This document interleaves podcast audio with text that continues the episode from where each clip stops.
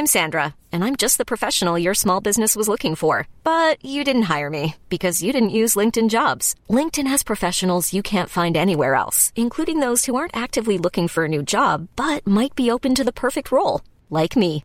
In a given month, over 70% of LinkedIn users don't visit other leading job sites. So if you're not looking on LinkedIn, you'll miss out on great candidates like Sandra. Start hiring professionals like a professional. Post your free job on linkedin.com slash achieve today. There's never been a faster or easier way to start your weight loss journey than with PlushCare. PlushCare accepts most insurance plans and gives you online access to board-certified physicians who can prescribe FDA-approved weight loss medications like Wegovy and Zepbound for those who qualify.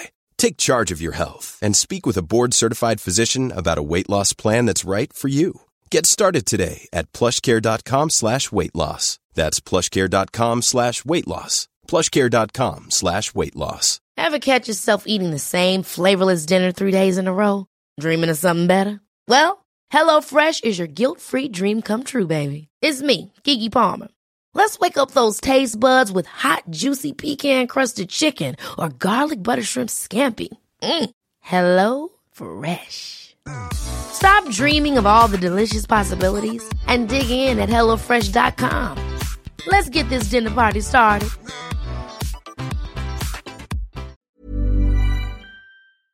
Hello, I'm Marie Eggeling, and you're listening to Sorry Partner.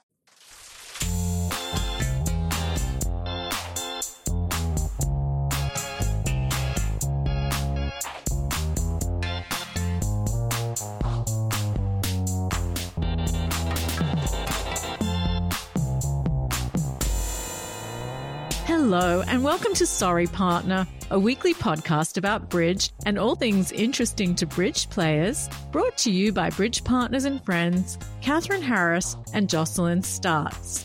On today's program, we talk with German champion Marie Eggeling about the global community of bridge players, attracting new recruits to the game, and phantom clubs. Plus, she shares her top tip for developing players. But first, let's kibitz. Hi, partner. How are you, Jocelyn? Hi, Catherine. I'm well. How are you? I am very well. I have a postscript for you from one of our conversations a few weeks ago. Oh, indeed. Yes, yes. So, do you recall I was telling you that I was feeling very guilty about introducing my students to online bridge because I Yes. knew it would change their lives for the better, but not always for the better, as we all understand. Yes? Yes. Tempting them over to the dark side. tempting them over to the dark side. So, first, I need to give you a little context, which is sadly, my students don't listen to the podcast. They all tell me they really want to, but they're all too busy. So, this comes from somebody who has not listened to the show. Are you ready? I am. Okay, tell me, what's the deal with online bridge? I have such a bone to pick with you. Go on. Online bridge. Yeah. It's addicting. yes. One in the morning, 12. I, I have to sleep. I have to work. I have a life. I cannot do this. And it's your fault. Catherine. Have you tried it, Sean? No, I haven't had Okay. time. Oh, well. But after Don't- hearing that comment, maybe I Don't do won't. it. Don't do it. It's horrible. Yeah. It, it- it Really is the crack bad. cocaine of games. Uh-huh. I know it. I know it. I know. So I was right. It seems that I have created a problem for my students. I have taken them over to the dark side. Well, at least to one, to Diane, who is now addicted to the crack cocaine. it is online bridge. I felt oddly vindicated, like I knew I was right. You were right that you were going to destroy her life. You knew. yes. Yes, I did. You were not wrong. So you heard Shelley, one of my other students, saying she's not going to explore it further. And of course, I'm not going to let her get away with that. I'm going to go in again, pushing the online bridge because, you know, let's face it, if you're serious about the game, you kind of have to have that in your arsenal. But it was very funny. And I was not expecting it. And it was so uncanny because we had just been discussing it. And then Diane comes and she was so cross with me. Not really, but a little bit. Hi, everyone. Thanks so much for listening.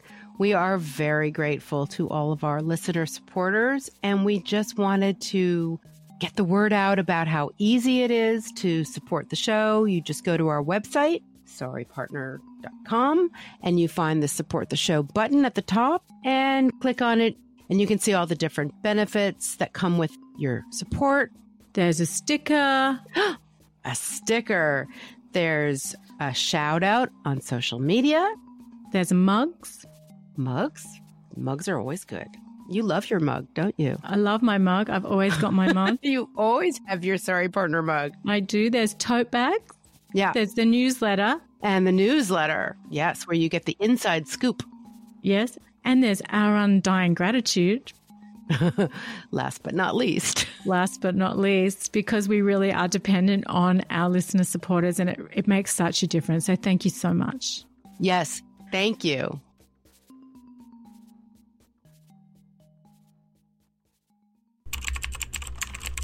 A very full mailbag this week, Jocelyn. Oh, good. Our first letter is from Georgina. Georgina writes In 2008, I attended the NABC in Detroit, Michigan. Detroit is separated by the Detroit River from the city of Windsor, Ontario, in Canada, and there's a tunnel between the two, the Detroit Windsor Tunnel, which is about a mile long. A group of us had taken rooms at a nearby motel, and so were driving to and from the tournament venue at the larger hotel. The hotel was on a major street that backed onto the Detroit River. Our driver mistakenly turned just before the venue driveway, and we were in the tunnel with no turning back. After a little while, probably only a few hundred meters, we saw a sign saying that we were headed for Canada. Fortunately, the US government had experience with unaware drivers such as ourselves, and a turnaround appeared. I think the sign said that this was our last chance to stay in the US. We turned around and reached the tournament venue on time. It wasn't a long detour, but it was almost an international one. oh, that's great. Well, I'm glad you got to the tournament on time, Georgina. That's very funny. I can just imagine the panic you must have all been feeling when you get lost and suddenly it's not just that you're not where you want to be, but you've got to figure out how to get back. And this is 2008. So I don't know how good the, the GPS was necessarily, but even if it was great, you know, you're still suddenly in another country. Yeah, you're in another country. You're you're in a tunnel. Your GPS might not be working in a tunnel. My God. And then you have to turn around, and I'm sure that you, there was probably some immigration you had to pass through. So yes, if you'd made it through that tunnel, I expect you were going to be in Canada for a little while. well, that would be that would be a good way to stop obsessing about bridge for a few moments before a game. yeah, sure, sure. A little a little panic. Speaking of of worrying about being late, I was recently playing in a fast pairs event, which I happen to really love, and you get five minutes on a board, and it's so it's very it's like you know speedball or something like that, very very fast. And my partner was late, and I was having a complete panic attack. What happened? Why was she late? She was getting some tea. yes. No, yes. no, no, no. Yes. But we did fine. So it worked out. We didn't get penalized. Wow. Getting some tea, that's one casual partner. Very. yes. I mean, I don't know about you, but I'm always there and ready and, you know, waiting and I'm not going anywhere. Well, especially when it's fast pairs and you're going to get penalized and there's no reprieve if you don't finish a board in time. They Yeah. just take it away from you and that's it. Yeah. Well, I'm sure you were very nice about it, Jocelyn, which Not especially, but she's used to me, so it didn't Oh. really bother her. Nevertheless, on the theme of being nice to one's partners, we have heard from Xavier in Santa Cruz, California. And Xavier has picked up on the theme of schmozzles or schlomozzles, however you want to say it. He writes, Last July, I brought a friend to the Santa Cruz Bridge Center where he plays. It was our first time playing together in person, and he was relatively new to the game. I wanted it to be a fun experience for him. A few rounds in, we sat against the strongest pair in the room. Sitting east as dealer and vulnerable to their non vulnerable, the bidding went pass, pass, pass, one spade by the opponents, one no trump by the responder, and then my partner said two no trump, and the opener doubled. I guessed correctly that partner's two no trump bid was showing the minors, but I held 5 5 in the majors with a doubleton club to the queen. After a long pause where I considered passing to let partner deal with the difficult situation he created on his own, I bid three clubs. This was doubled gleefully by South and passed out. Sure enough, my partner came down with seven high card points and only four club support. He was a 2254 shape. And we were down six for a cool 1700. Oh, yikes. Yikes, indeed. After the hand, which ended the round for lunch, one of our opponents, who just happened to be the strongest player at the centre, took the opportunity to commend me for not losing my cool. Very nice. He said, Xavier, I am so impressed with you for not lashing out at your partner. The funny thing was, though, that my partner was standing right next to me. I still don't know whether he didn't see him or was subtly sending him a message too. Either way, my partner and I had a good laugh about it afterwards. Having instigated many a schmozzle myself, I've learned it's best to smile, take the beating, and move on to the next hand. All the more so if you hope for your partner to play with you again. yeah, oi, oi, nice. oi, vey. Still, I I think your partner's very lucky to have such a such a considerate partner because we all know that they're not always. It's hard. It's really hard. it's, it's hard to keep you cool. It's hard to be nice. it's hard to be nice. That's so funny. You've made a couple of references to that lately, Jocelyn. I always find you very nice to play with you know, it's just, it is so hard. And, you know, I find myself sometimes like thinking, what are you doing, partner? And then within the same breath, I suddenly realize partner's made some genius move. And then I, then I process like all this stuff we've heard on the show about partner has a positive intent and they, they're not an idiot and they know what they're doing and la, la, la, la, la. And it's just like this little absolute frenzy of rationalization that goes on goes on for me. Yeah, I think it's just so hard because it's such an emotional game. You know, you've got yeah. so much invested in it. You have you have to be constantly thinking about what would I do? Why did I do this or not do this? Or why did they do this and not do this? And it's just yeah, it's very hard to always put on our our game face. But I think you did very well. Thanks for sharing that very much, Xavier. Yes, thank you, Xavier. Our next letter is from Sarah in New York City. When I first started playing, my partner was declarer, and after the opponents led, I just played a card from my hand. Dummy! yeah. We played three or four more rounds, and the ops finally realized I hadn't put the dummy down and called the director. I was so embarrassed and thought I'd caused a huge penalty to our side. They told the director what had happened, and he told me to put my hand down. When the opponent said, Well, what is the penalty? He said, No penalty everyone is responsible for the dummy. Yes, so that's a very good reminder. Oh, I did not realize yeah, that. Yeah, yeah, yeah. Everyone is responsible for the dummy. So, huh, huh. No dummy. Yeah. On the theme of both dummies and gloating. Ah. Another favorite topic. We've heard from Diane on the New South Wales Central Coast, and that is north of Sydney in Australia. Hi, Jocelyn and Catherine. Just want to say I love your podcast. Oh, that's so nice. Thank you, Diane. Yeah, thanks, Diane. That's really sweet. The episode a few months ago about gloating generated some discussion with one of my partners, and we now make a point of not congratulating each other, but we always congratulate the opposition when they make their contract. Huh, that's very nice. Very nice. Very nice. Hmm. Speaking of nice. Speaking of nice, I have a funny story. A couple of years ago, with a different partner, we were within about three cards of finishing a duplicate board when suddenly my partner stopped and said, Who is dummy? we all looked at each other, and there was Dummy quietly holding his three remaining cards. He'd never laid down his hand, and none of us had noticed until that point. My partner and I had each had about 16 years' experience and felt very embarrassed that we hadn't noticed. Shh, don't call the director, we said while giggling hysterically. I thought you were going to say they had each had 16 cocktails. yeah, that may well account for it. Well, Diane, if that was the reason why, please let us know. So, if you have any funny stories about the dummy not really appearing as expected, please do send them to us at sorrypartnerpodcast at gmail.com. Or you can send it to us on Instagram, or you can leave us a voice message. And these links are all in the show notes and also on our website at sorrypartner.com, along with some other good stuff. Coming up next, our interview with Marie Eggeling.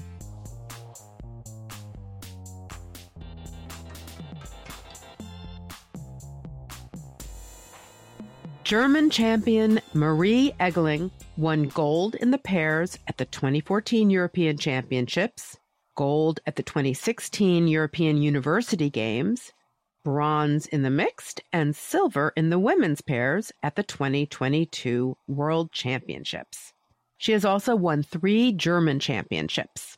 She is an academic psychologist who has been teaching bridge for some years and has developed a course on ethics, bridge, and psychology. Since 2020, she has also been the president of the German Bridge Federation. She has a particular passion for getting more people to play bridge and to change the image of bridge. We began by asking about her earliest memory of the game. I started playing bridge when I was 11 years old, so I was really young. And my earliest memory, I think, is sitting in this junior bridge afternoon and having no idea what to do. Because I just, I joined a group of kids that had learned bridge in school and I didn't have any lessons. I just joined them because my mother had some, had read something about this in the newspaper and she thought, ah, oh, Maria, she likes to play cards. So maybe she could have a look and join. I did that. And of course, I had no idea. I had played some other card games. So I knew what Trump was and what the suits meant. Which, which games had you played? Um, just children games like it's called Mau-Mau or Rommé. Nothing too serious.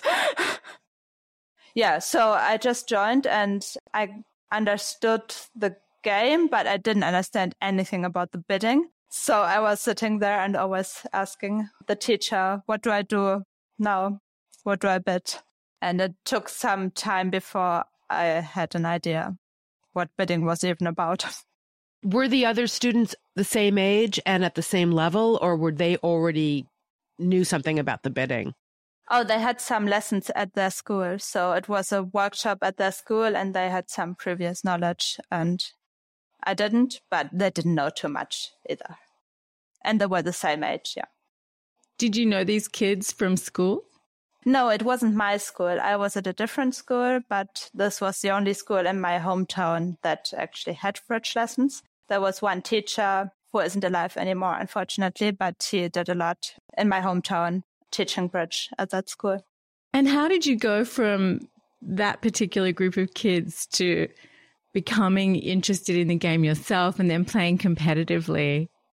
So the bridge teacher, he was really helping children to play more. So he took us to the evening club sessions and he also took us to some regional tournaments and then some German championships. Of course, in the beginning, my results were really crappy, but I got to know other people. I got to know other children my age. And I think something really important was taking part in the German Bridge Camp, which was originally a junior camp Nowadays, it's open for juniors and for older people too. But that was a really good environment to learn and to get to know more people my age. And then a little bit later, I also joined the junior squad and was allowed to go to European Junior Championships. What was it like when you went to your first club game? Well, in the beginning, I was really bad, but of course, but over a few months, I got better and people wanted to play with me. I remember that because I was the only, one of the only kids who was playing, but the people in my club were really nice and they liked that kids were playing and everybody wanted to play with us. So yeah, I remember a very nice environment. And at what point did you feel that you were getting the hang of it and actually good at it? Not in the club, but a few years later. So after I had played championships and after I had failed on a couple of occasions. you were playing championships and you didn't still realize that you were good. No, I don't think I was. I think I needed a few years to get experience. I think when I was about 15, 16, for the first time, I thought, okay, now I do understand what's going on at the table. I mean, of course, I had good results before and I did some things right, but it was a different feeling than, yeah, really understanding what is going on. Can you describe what that feeling was like? Going from getting good results, playing at high levels, to understanding what was going on? So, a lot of difference was because I started to really count the cards, I think. I read one book, How to Count Your Opponent's Cards, or something like that, by Mike Lawrence. How to read. How to read your opponent's cards. Yeah, exactly. It's called Mit Glaskarten in German. And that really made a difference at that point. I think it was a really good book if you read it at the right point of time. And I really started to count all the points and to draw conclusions from the bidding and things like that. I mean, it's something you need to get used to in the beginning, of course, but after some time, it really pays off. And that gave me much more control at the table, I think. Funny how it always comes down to that. well, not too unusual, I think. Yeah.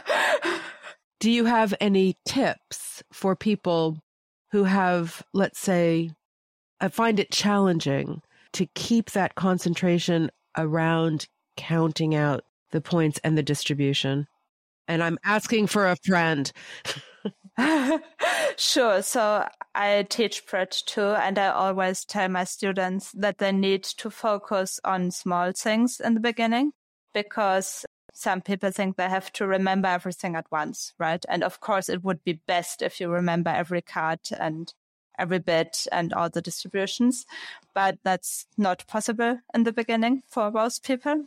So I say they should focus on one or two things. For example, count the points or focus on the honors or focus on the distribution in one suit. And um, when they plan the play, for example, as a declarer, you need to plan the play when the dummy comes down. They should try to think about one or two things and focus on those things during the play. And when they get used to that, maybe focus on one more thing. so take it slowly, but challenge yourself. Thank you. Thinking back to that first club game, I'm really interested to hear more about the actual experience. Do you remember going to your first club game? Where was it? What did it look like? Do you remember any of your feelings before you even started to play? So I remember going to club games, maybe not the very first one, but I remember that I wanted to play as much as possible when I was like 12, 13 years old. That must have been. So it was a club in Braunschweig was my hometown. It's in the north of Germany. And we always had like something between five and 10 tables playing. There was a game in the afternoon and a game in the evening and a few times a week. So I played as much as possible, sometimes like three club tournaments a week. And I just like to play bridge. I think it didn't really matter who was or who against at this point, I just wanted to play. Was this the the main club in your town in Braunschweig, or were there other clubs with different schedules? Um, there were two more clubs, but I think our club was the one who played most. They had most games going on for sure. Yeah. Do you have a favorite tournament that you like to play? So I really like the Bridge Camp in Germany. It's on the Burg Rieneck. It's a scout castle and it takes place every summer for like 10 days. It's not really one tournament, but consists of many tournaments, two tournaments a day normally, but it's really a place where many nice people come and you play bridge just for fun, which is also a possibility to try out some things, if you know what I mean. And I also really like the bridge festivals in Madeira and in Austria, Mauthausen. What do you like about them? I really like that they are a combination of bridge and holiday and in a nice environment. So you go there and you have a really nice surroundings. In Madeira, you have the sea and good food and you can go hiking. And in Austria, basically the same yeah, so it's a nice combination. Of course, I also like to play European and World Championships, but yeah, it's a different. That is more for the bridge, and the other things are more a combination of bridge and holiday. And I really like to do both. There's never been a faster or easier way to start your weight loss journey than with PlushCare. PlushCare accepts most insurance plans and gives you online access to board-certified physicians who can prescribe FDA-approved weight loss medications like Wegovy and Zepbound for those who qualify. Take charge of your health and speak with a board-certified physician about a weight loss plan that's right for you. Get started today at plushcare.com slash weight loss. That's plushcare.com slash weight loss. plushcare.com slash weight loss. Hiring for your small business? If you're not looking for professionals on LinkedIn, you're looking in the wrong place. That's like looking for your car keys in a fish tank. LinkedIn helps you hire professionals you can't find anywhere else, even those who aren't actively searching for a new job but might be open to the perfect role. In a given month, over 70% of LinkedIn users don't even visit other leading job sites. So start looking in the right place. With LinkedIn, you can hire professionals like a professional. Post your free job on linkedin.com slash achieve today.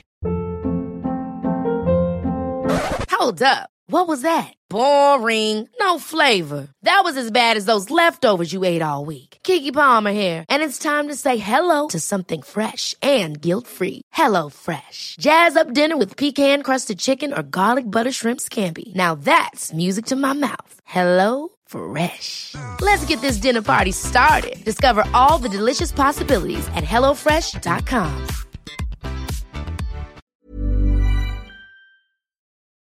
Did you say that the camp was in a scout's castle? What is that? What's a scout's castle? So it's a castle which is not a castle anymore, but it's used as a youth hostel. And scouts go there to have events or camps. Do you mean like Boy Scouts? Yeah, Got it. exactly. And other groups too. So sometimes classes go there for school trips. And But it's it's a medieval castle mm-hmm. yeah, on the top of a hill? that's right. Yes. Fabulous.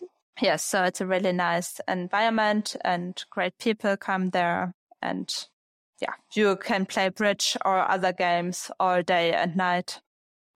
What's the funniest thing that's ever happened when you were playing bridge? One funny thing that happened to my team this year in Madeira in the European Championships. Maybe it wasn't so funny at this point, but it was really funny afterwards. We played a really important match on the last day against France, who later won the tournament. Um, and it was an important match for us because we could still win a medal. We didn't in the end, but if we had won this match high enough, there would have been a chance. So we were playing on the BBO in a special room, not with all the other tables, but with only like five other Vugraph tables. And after like half of the match, there were suddenly people screaming in this Vugraph room. And we didn't know what was happening. We were waiting, not playing the next board because we wanted to know what was going on. And later it turned out that there was a bee or some kind of other insect which was biting players on the other table, including our teammate, unfortunately. so yeah, what was happening was we had to stop the match. We had to wait like half an hour, which was really strange, like during a serious match in a European championship. There was like half an hour break. And at some point we continued the match at another table in a different room. So yeah, a beer attack in a European championship. Oh, It wasn't so fun for our teammates at this point, but I think afterwards you can laugh about this kind of thing. that might take a while before the humor really becomes right. apparent. yeah. Is there a hot button issue about bridge that is really important to you, something that's on your mind at the moment? Definitely getting more young people to play bridge. So, as you know, I'm also the president of the German Federation, and I would really like to get more people to play bridge overall, but especially young people. So right now we have a project in Germany which will start in October where we try to get young people between like 8 and 14 years to participate in online bridge lessons and we hope to change the image of bridge in younger generations because like in many countries membership numbers are decreasing and the age average is really high so I would love to change that at least a little bit and to get more young people to try out bridge. How do you reach out to the kids? How do you recruit students to these classes? So we emailed all the clubs in Germany and we hope that many of them are sending the message to their members and some people I know, they really went into schools and said, here, there are bridge lessons available. I'm playing bridge too. Would you maybe like to join? Uh, and we also have a flyer which is distributed in schools or in other places where many young people go. Yeah, we will see if it works or not. that sounds like a great program. What do you love most about Bridge? So definitely I love the fact that it never gets boring and you always have more challenges. You never stop learning. And also the fact that you meet so many great people from different places all over the world, different backgrounds and ages, and still you always have something in common. For example, I traveled in New Zealand for some time and because of Bridge, I was able to meet many people from New Zealand just by going to a club or going to tournaments. That was really a great opportunity. And I think it's possible in many places all over the world. Have you had an experience where someone that you've met in a different country has come to Germany and you've been able to play with them there or maybe met up with them somewhere else? Well, many people who I met in New Zealand or in other places, I met again at European or World Championships at some point. I think not really the other way around, but of course, British people keep visiting each other. And when I have had both situations, like I went to different countries and met people there. And also I had people who were, for example, studying in Germany for some time and introduced them to the bridge life here. So, do you find, say, when you go to a tournament in another country, it does feel a little like a reunion? Yes, absolutely. Yeah. Especially with the people who I played against in my junior time. So, many people who were juniors when I was a junior do now play in women's mixed or open teams. And it's really nice to meet them again in those championships. And for example, with Sarah Bell uh, from England, she was a junior my age. Uh, we played the World Women's Championship in Poland a month ago and we became second. So yeah, they're really nice opportunities to meet the people again. So what would Sarah Bell or one of your other regular partners say is a strength that you bring to your game? I think they would say that I'm able to stay calm and have a good bridge psychology, to put it that way. Like, think like focus on the next board, even if something bad happens and be nice to your partner. And also probably they would say that I do think most things normal. So of course I could try to play creatively if I wanted to, but most of the time I just try to play normal, do the normal things. So my partners know what they can expect when I do something. Yeah, I think something like that. What might they say is an area that's less strong in your game? Of course, I do mistakes like everybody does. Mm, I mean, with my regular partner, Paul, who I play in the mix, we try to find out about our mistakes actually. And I find it hard to say I'm really bad in this because then I would try to work on it. For example, in Madeira, we saw that our defense was really not that good. So both of us made some defense things that we need to work on. Mm. So we do that now. When you go through the boards together, do you have an understanding, either explicit or implicit, about how you do it? And what I mean is, do you take turns? Do you have you talked about I like it when you give me this kind of feedback, or I don't like it when you give me that kind of feedback. Is there a way that you talk about the boards together? So there definitely is, but I think it's more implicit because Paul and I, we know each other for a long time. We've played in junior teams together and basically grown up together bridge wise. So yeah, we really know what to expect of each other and how to do the partnership thing.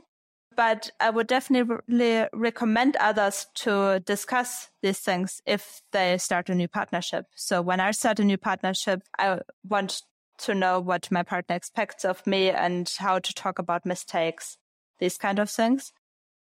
With Paul, I mean, we just go through all the boards and some of them we discuss more intensely. Others we don't discuss at all. It really depends. We just go through our thoughts and try to understand what the other person thought in a particular situation, if it's interesting to talk about that. And of course, if something went bad, we discuss if it was just an accident or yeah. if it's something we need to talk about to do better next time. But in terms of the implicit understanding that you have about how you each like to talk about the boards. If you had to make it explicit, what would you say? You, you like it when he, he explains something in this way, or you prefer if he doesn't do that, and vice versa? I think we are really direct with each other. So we just say what we think. It's not a problem because we are also really good friends.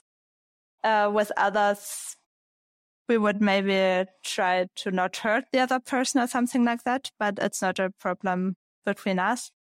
And still we try to stay constructive, of course. So it's always this mistake happened. It doesn't, it's never about blaming someone. It's just about finding out where the problem was to be able to do it better next time. Yeah. So be honest and direct, but constructive, I would say.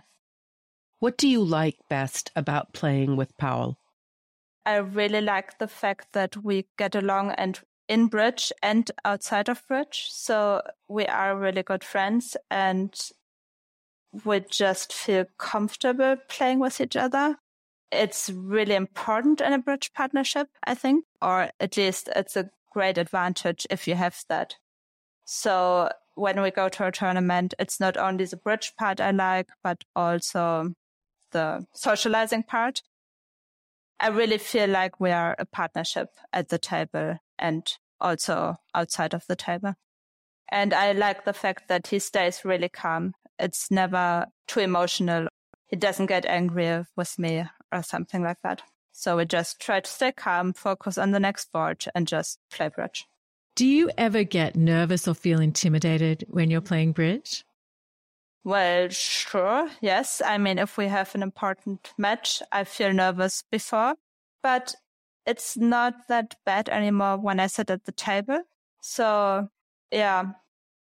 I mean, I think it's normal and maybe it's also kind of good because it shows that you care. But as soon as I sit on the table and have cards in my hand, it's fine. And intimidated, I wouldn't say. So no, at least not if I play in a partnership, I feel comfortable on. So that it wouldn't matter who sat down at the table. You, you're always your heart rate does not go up. No, not uh, depending on the person. I I don't like when the the mood at the table is bad. So if an opponent behaves badly or I feel like they think I'm stupid or something like that, then well, I wouldn't say intimidated, but it just it distracts me from playing the game and I don't like that. So I have need or I like to have a nice atmosphere at the table. And maybe it's more important to me than to other people, I would. I know that when you're not playing bridge, you, you work as an academic psychologist. What are some of the things that you notice in a more analytical way when you're playing bridge, when you maybe slip into your psychologist role rather than your bridge playing role? I mean, I always try to be a, a good bridge player in a psychological way. For example, in the partnership, I think partnership is the basis of playing bridge, right? So I try to be a good partner. I think forming a good partnership has a lot of psychological issues, which doesn't mean you have to be a psychologist to form a good partnership or to know how to do that, but it doesn't do any harm. Are there other ways in which you bring your knowledge and expertise in psychology to bear at the table?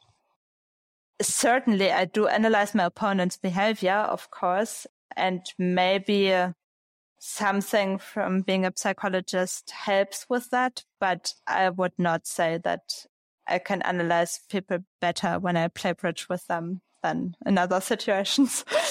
Certainly, it brings out some characteristics, or it can if you're playing bridge. So it can bring out some characteristics when you watch people playing bridge, for sure. Some people show bad behavior only at the bridge table, but not anywhere else. And um, why do you think that people would only show a bad a bad trade at the table and nowhere else? Well, I think at the table you are in a really high pressure situation. At least if you take bridge seriously and if you want to win, you are under high pressure. This is just a fact. And being under pressure can bring out some characteristics you would normally not show if you're in a more controlled situation. This can come out in a good way or in a bad way. Positive and negative negative emotions are definitely a part of bridge and the way you show them or do not show them has an influence on your partnership, your results, and the way others perceive you as a bridge player. Do you thrive when you're feeling very excited and have a lot of adrenaline about a game? Or do you thrive when you're feeling very chill and maybe you've meditated and you're very relaxed about a game? I guess something in between. Some mm. adrenaline is good for concentration and it's just normal to be excited about a serious match or a match you care about, I think, or maybe just winning a difficult contract.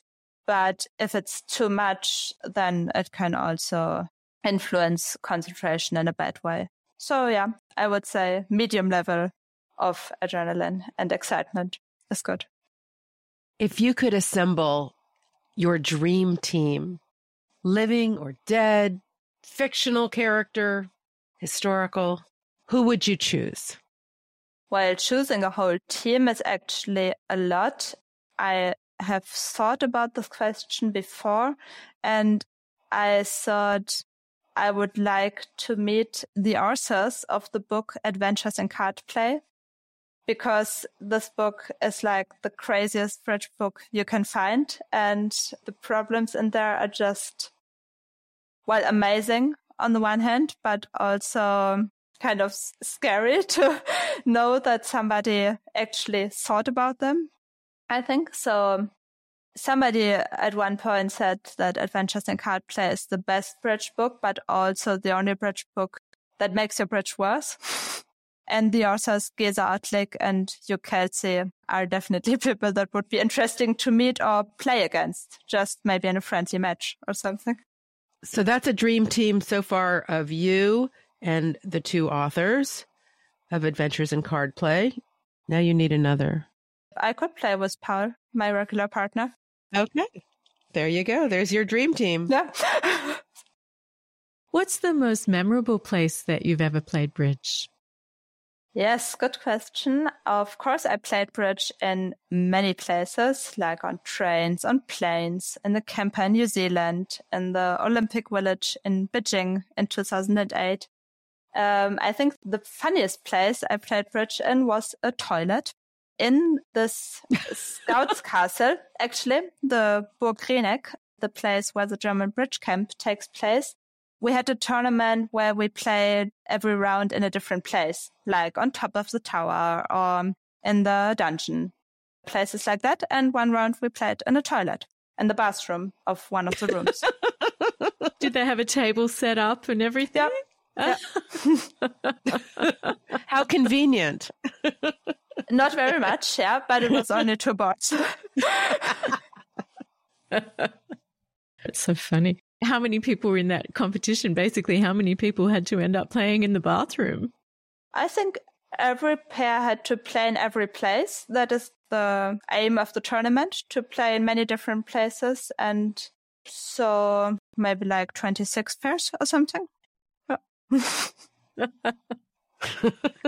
but only two boards. So yeah, yeah, luckily. Do you have a favorite convention or gadget that you really love to play?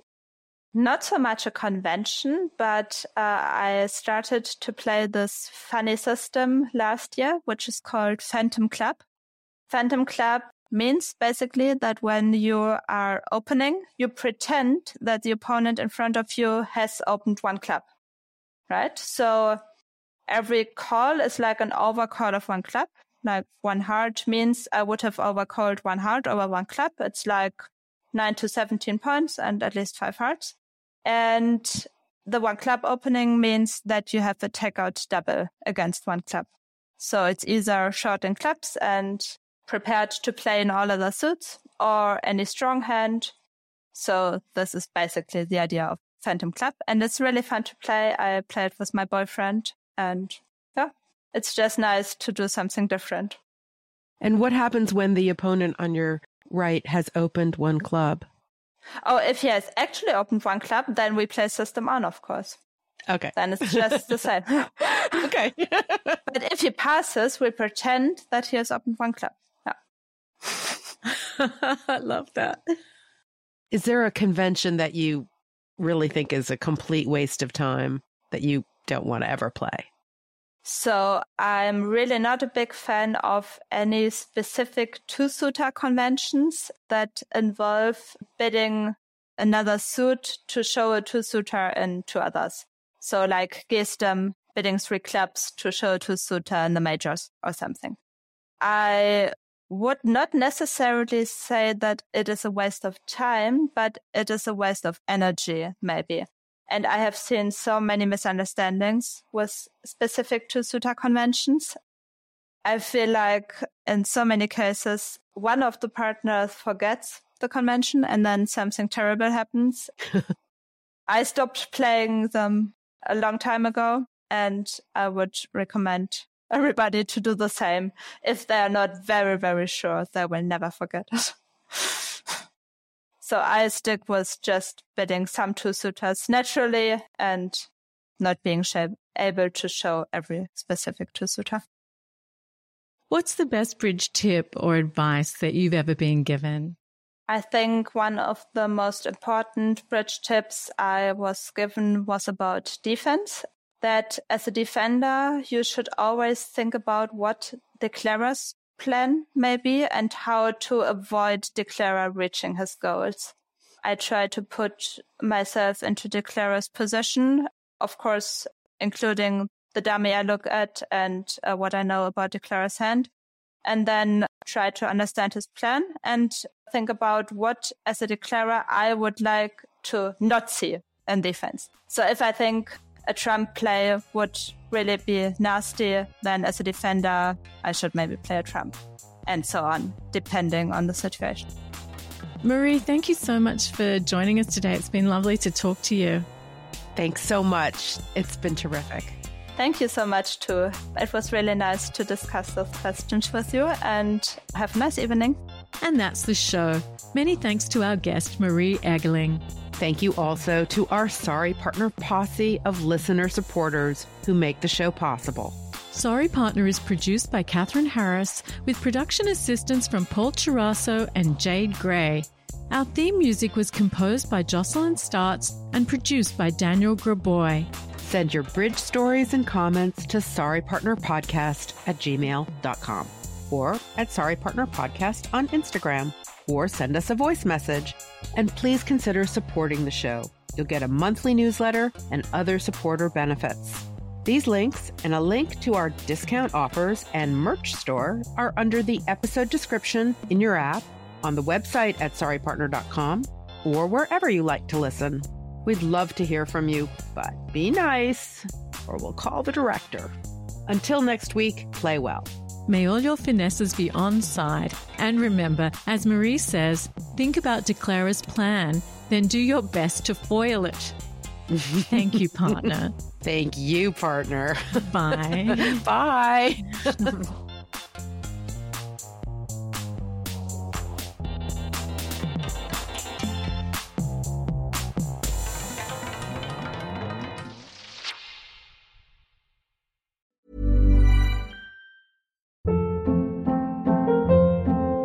Hold up. What was that? Boring. No flavor. That was as bad as those leftovers you ate all week. Keke Palmer here, and it's time to say hello to something fresh and guilt-free. Hello Fresh. Jazz up dinner with pecan-crusted chicken or garlic butter shrimp scampi. Now that's music to my mouth. Hello Fresh. Let's get this dinner party started. Discover all the delicious possibilities at hellofresh.com. Hi, I'm Daniel, founder of Pretty Litter. Did you know cats tend to hide symptoms of sickness and pain? I learned this the hard way after losing my cat, Gingy. So I created Pretty Litter, a health monitoring litter that helps detect early signs of illness by changing colors, saving you money and potentially your cat's life. Pretty Litter is veterinarian developed, and it's the easiest way to keep tabs on your fur baby's health right at home. Go to prettylitter.com and use code ACAST for 20% off your first order and a free cat toy. Terms and conditions apply. See site for details. Even when we're on a budget, we still deserve nice things. Quince is a place to scoop up stunning high end goods for 50 to 80% less than similar brands. They have buttery soft cashmere sweaters starting at $50, luxurious Italian leather bags, and so much more.